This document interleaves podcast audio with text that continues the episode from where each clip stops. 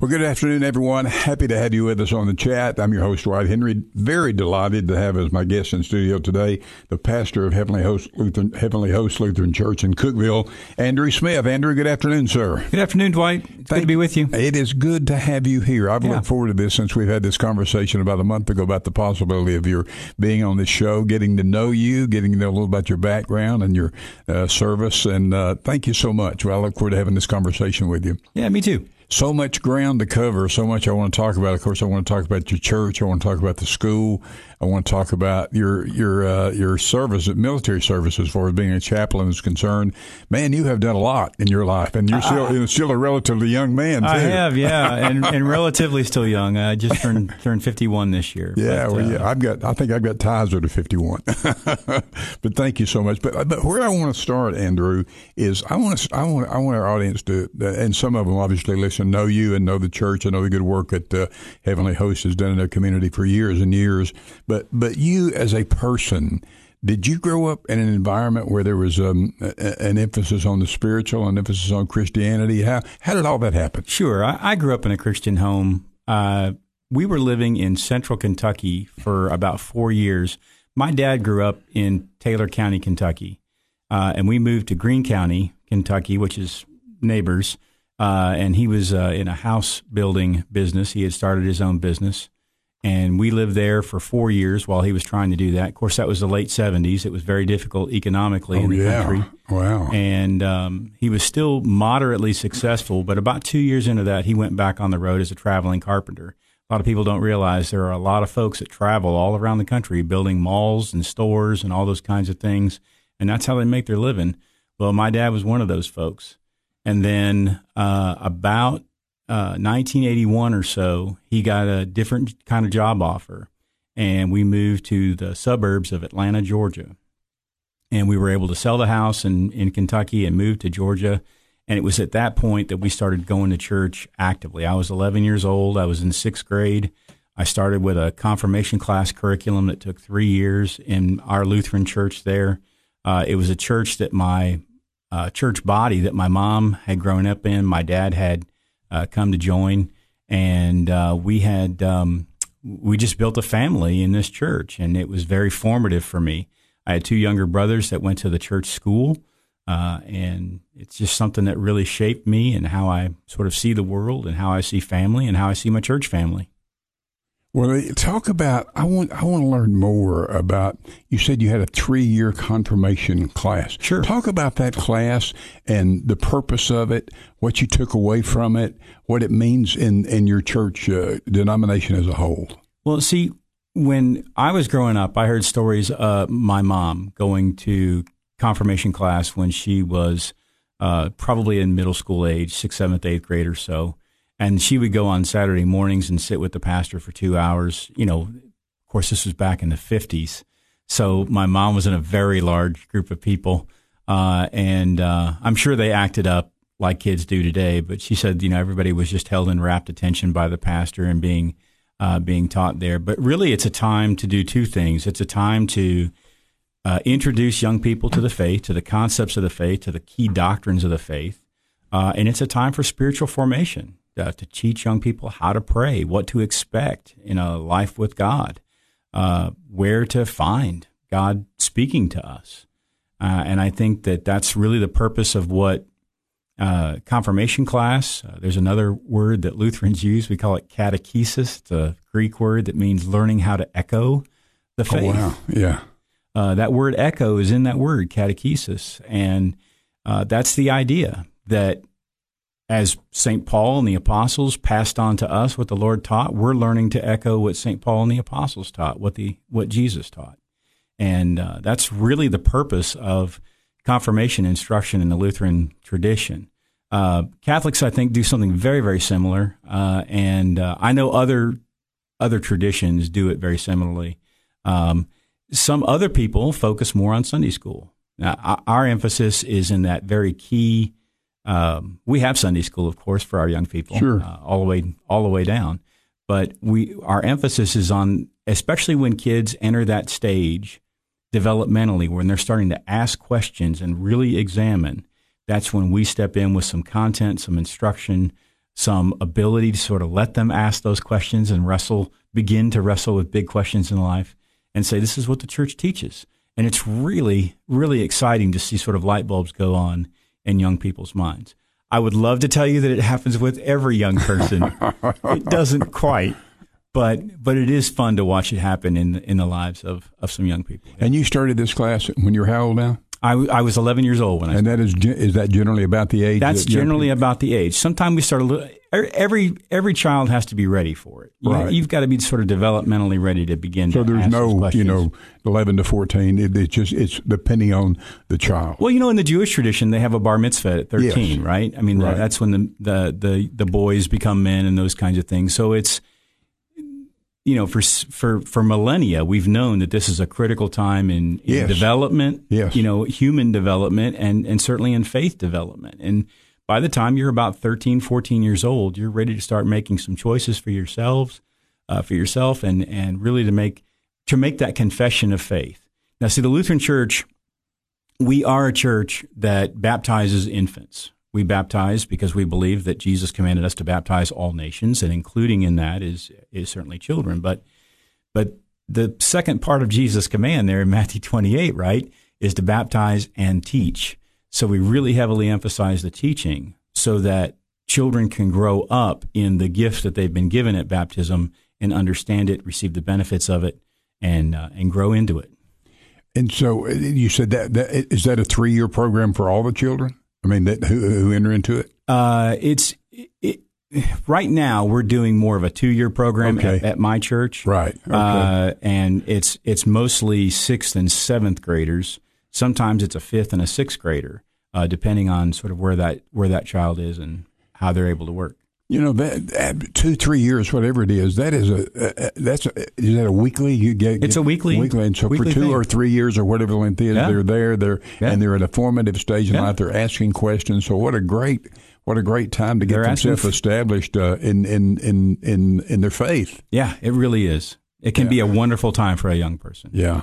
And I'm sure, like you say, maybe it doesn't have the same effect on all of them. It- it but, doesn't. But it, uh, but it, but it, it does work. Yeah, it does. And I, I- I'll tell you that there are grown-ups today, in in not just in our church, but grown-ups today that came through a catechetical process, a confirmation class process, uh, like we have, who still look back on that time rather fondly and said, "I began to understand some fundamental aspects of the faith during that time."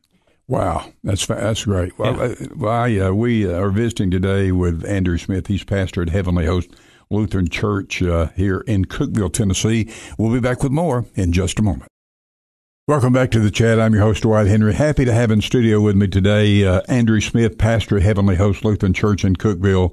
Uh, and and Andrew, you you mentioned uh, your we talked about your history and how you uh, uh, talk about when you came to a point in your life where um, where you sensed this calling. I mean, your decision to enter ministry. I mean, obviously not a small not a small decision. Walk walk, walk us through that process, would you? Uh, Dwight, I would love to tell you and all all the listeners that uh, it was written in fire across the heavens. You didn't see a burning bush. I did not.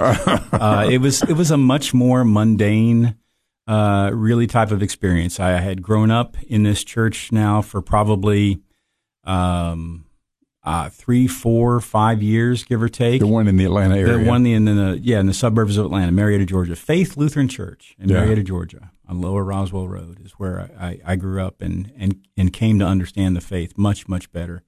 And um, there was a, a lady in uh, she was the organist at our church, and I guess my folks were at a choir party where the organist was there, and somehow or another the conversation turned to um, who in our church might be a future pastor. And somebody else said to my parents, well, Andy Smith, you know, might be a good candidate to think about being a pastor. and how old were you at the time? I was probably 14 or 15 Now, years were you old. there for that conversation? I was not. You were no, not I was there. at Okay. home. I was Yeah. I, probably watching television. um, And that and- was the last thing you were thinking about. Oh yeah, I mean really. Yeah. And my folks came home and they said, I, we you know we had an interesting conversation. We had fun at the choir party, but you know Vonda Nornberg, the organist, said something kind of interesting. What do you think? And I was like, I don't know. That's really strange, you know. But that was the first time the thought had entered your mind based on what the organist had said. That's right. That's fascinating. Yeah, and Go so, but but that ended up becoming a seed. Uh, by the time I had finished high school, I had two years of Latin under my belt already, um, and I was ready to go away and and begin studying full time. So I went away to undergraduate uh, studies at Concordia. Well, then Concordia Lutheran College, Austin, Texas. It's now Concordia University, Texas.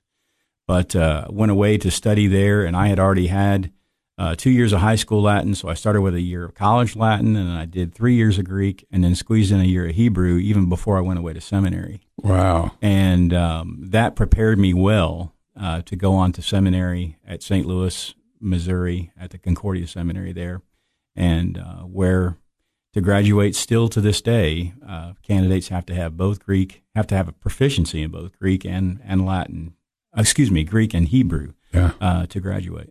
Now, so you knew uh, when you started undergraduate school, or at least you felt like and believed that this was going to be your path in life. Yeah, I, I, I- thought that, you know, and I thought that if anything was going to um, disrupt that path, it would make itself fairly clear. Okay. And, it, and, and nothing, nothing interrupted it. I mean, I, I actually passed Hebrew, which is kind of a minor miracle, to be honest. Uh, Greek wasn't so, so difficult, but a- after the Latin that I had had, but, but I actually passed Hebrew and that, that was the stumbling block. yeah. Um, so, uh, but I passed and I was able to, to go on to seminary and actually I made fairly decent grades at seminary, which is kind of amazing. I mean, it was really difficult. Uh, So, and now, now pick your life up. Uh, so it, it's amazing to me that the perception or thought of this lady, what was her name, the organist? Vonda Nornberg. I still remember. Who said that to Yeah. your parents. Right. Your parents come home from this choir party and they say that to you. This thought gets in your mind. And, And I can't- And this is the path that your life Yeah. has gone since that time. Right. That that's just uh, it's incredible. Well, I mean, I never had any inclination to be a, an electrician or, Yeah. uh, you know, a salesman or anything along those lines. I, it just seemed to me that this was, um, I mean, I, I held my pastor in very, you know, Sure. high regard. Uh, and of course, he, you know, he said, yeah, I mean, I think this would be a good thing for you to consider studying. And, you know, the, like I said, there was no, there was no prophetic call and Yeah. like it is in the Bible or anything like that, but it was a call that was sort of quietly confirmed every step of the way. And then uh, Lutherans have a tradition that you know when you're finished with your studies, you actually get what we consider a divine call. It's on a piece of paper. There's a congregation that says we've prayed about this and we've called you to be our pastor. Okay. Uh, and um, it it's not a hire and fire process like there are in a lot of churches. Uh, it's meant to be a, a more divine process uh, by which a candidate comes to a church and becomes uh, the pastor there, and um, and and it's almost uh, it's almost like a tenure type sort of situation, but it's meant to have a lot more of a religious sheen Sure. uh, to it. Um, and of course, uh, the pastor has to hold that in high regard that he doesn't abuse that call. sure. Uh, you know, you don't want to be like the Gentiles and lord it over people, like Yeah. Jesus said, right? Uh, but also the congregation has to hold that. And you know, my my first congregation in Memphis, Michigan, was very kind to a very young pastor who was uh, who thought that people wanted to know everything that he had learned at seminary. And um, but uh, so you but gave yeah. him a free few Hebrew, Hebrew lessons. and I did not give Hebrew lessons. I, uh, but I, I- you know, I, I will still to this day throw in an occasional Greek word when I think it helps. When I think when I think it helps explain more depth of meaning, Yeah. Um, not just to show that I'm smart. I, I'm not smart. I read books and I listen to good teachers. Uh, I, I just feel like I've been really blessed with that. Well, they, uh, well, now, so so let's talk a little bit about uh, Memphis, Michigan. Yeah. Uh, so that that happened after, right after seminary. It did. It did immediately after seminary. In fact, the seminary uh, seminary has a, a service at which all the calls for the, all the candidates are announced, and we're all there. You're all in line, and um, there are a number of Lutheran churches and a number of Lutherans in Michigan. It's a very heavily settled Lutheran area. And I went up to some of the folks who are from Michigan, Michiganders, and I said, "Hey, do you guys know where Memphis, Michigan is?" And I knew I was in for something of an adventure when they said, "No, we've never heard of it." and um, it was about an hour north of Detroit. Uh, great people up there, and um, it was actually a mission congregation that was getting started from a mission plant in Richmond, Michigan. Uh, Richmond, they had heard of, so um, it was just a it was a great opportunity to begin to learn how to be a pastor. Yeah. And that was uh, and uh, so so it was a plant. So it was a fairly young church. It was a fairly young. You were church. first time pastor. I was the first time. right out of seminary. That's right. Right out of seminary. So in your twenties. Yeah, I was twenty seven. Yeah, and uh, and it, it, it's great that you ran the. You mentioned very very kind because I remember you know when we we we really want to share everything we learned, and uh, we maybe haven't learned as much as we thought we had, but that was but but but it got you started in, in ministry. Absolutely. Yeah, yeah, and uh, and you've been going since. Well, when we come back. I want to talk about um, how you came to Cookeville and sure. Heavenly Host, and I want to talk uh, about the wonderful school you have at Heavenly Host over there, about your time serving in the military as a chaplain. Uh, a lot of ground to cover with my guest today on the chat, Andrew Smith. He is the pastor at Heavenly Host Lutheran Church, and we'll be back with more in just a moment. We're back on the chat. I'm your host, Dwight Henry. My guest today, Andrew Smith, pastor Heavenly Host Lutheran Church here in Cookeville, Tennessee. We just talked a little bit about your first pastorate in Memphis, Michigan. You know, I didn't know there was a Memphis, Michigan. I, you know, you think of Memphis, obviously, you think of Tennessee. You think of the big Memphis. That's right, big right. Memphis. Yeah. How long were you in Memphis, Michigan? I was pastor? in Memphis for just right at three years. Three years, yeah. Yeah. Was there another stop along the way before you came to Cookeville? Uh, there was. I was uh, for eight years in the Navy as a Navy chaplain. So Okay. I got called by our, our our Lutheran church body, the Lutheran Church Missouri Synod. We have a board for missions, and within our board for missions, we have a ministry to the armed forces. Uh, so those folks issue calls to Lutheran pastors, uh, to uh, men who are young enough and um, men who are fit enough to go serve in our nation's armed forces.